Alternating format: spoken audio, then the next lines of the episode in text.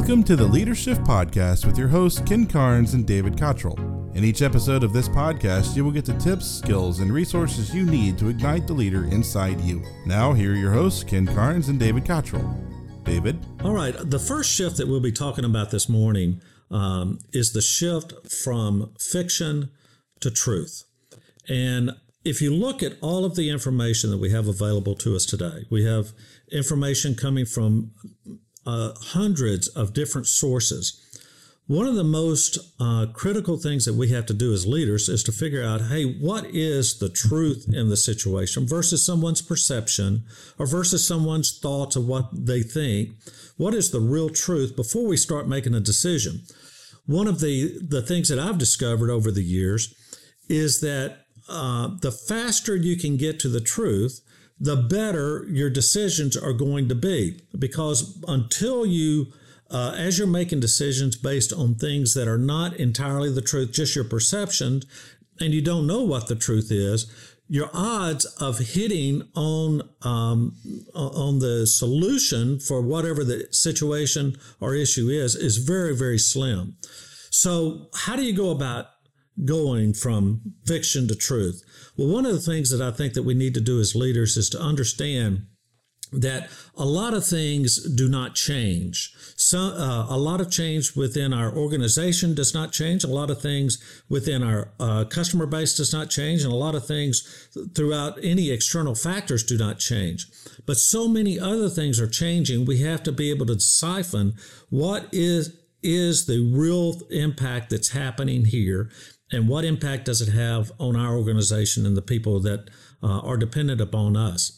And it's no different than a, uh, any other problem solving technique. It's where you go in and find out what the real problem is. You find out what some of the solutions are and then you come up with a, uh, a solution to implement that makes sense for everybody and also uh, get you to the to the results that you're looking for.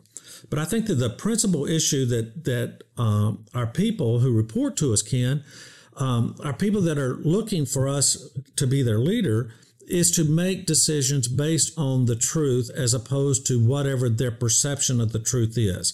That way, we eliminate rework, we eliminate having to start over, we eliminate uh, the frustration that comes with why are we doing this? It makes no sense to anybody uh, because it wasn't. We were uh, dealing with something that wasn't necessarily the truth.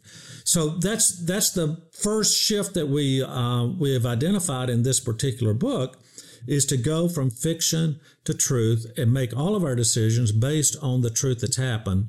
And that came from a lot of our history and how we dealt with, with organizations in the past. And you want to fill us in on some of that. And it's even more complex these days. Business used to be complicated, but now business is very complex. There's so many different things can impact business on, an, on a going forward basis. So, in fact, over 32,000 messages are received by each one of us each and every day through the internet, through radio, TV, or whatever the medium is that you're consuming.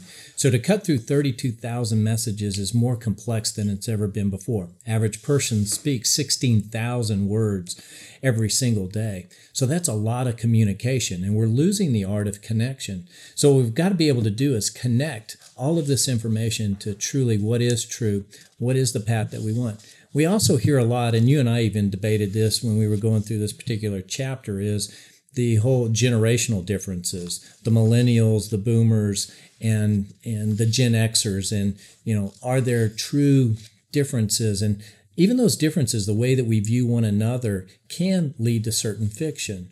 Like that person can never get technology because they were a boomer, or the the millennials are lazy and they just want a trophy for everything. Those can lead to fictions too if we allow them. But what you and I, as we started to discuss this and talk to more people, is we're actually going to play off of that there's more similarities than there are differences. That's right. That if we truly look to learn from the millennials, their technology, their view, and look to the, and their view of the future, it helps us shape a better leadership style. It helps us connect better in a way that's going to impact them. Likewise, if the millennials look at us as looking at from an experience standpoint and how can we enrich the experience based on that experience, that's that's a combination that is winning. We all want autonomy. We all want time off with our families. We all want these things. It's just sitting down face to face, having common goals, having common success. And if we truly define what success looks like for all of us, then you really do try to get to the, the point of here's what truth is. Mm-hmm. And we always use that as an anchor. Yeah. And, and like you said, we have more similarities than we do dissimilarities. Uh, although there are differences, uh, as you said, we, we have different talents as, talents as well. But one, one of the similarities that we all have is that we want to be treated with respect. We want to be listened to. We want to have uh, a path that makes sense of, of clarity that we're going down. Uh, we want to have meaningful feedback. Uh, we don't want to continue to make mistakes. So there are a lot of of uh, the basic uh, personal needs that everyone has, regardless of when they were born. That that is irrelevant in this particular um, in, in, having those needs. Uh, another need that I think everyone has that we we discuss a little bit in this chapter is people don't want surprises. Uh, positive surprises when you're giving them uh, recognition for something that they did; those are really nice. But I'm talking about surprises in um, in the way things are are uh, you know the results that you're getting. Uh, people don't want surprises, and people don't react to surprises well. So what we try to do is is to try to create an atmosphere to where surprises are minimized by having this candid feedback immediately all along the way and providing an atmosphere to where people will be okay with telling the truth, even though the truth might be might not uh, be comfortable at that particular time.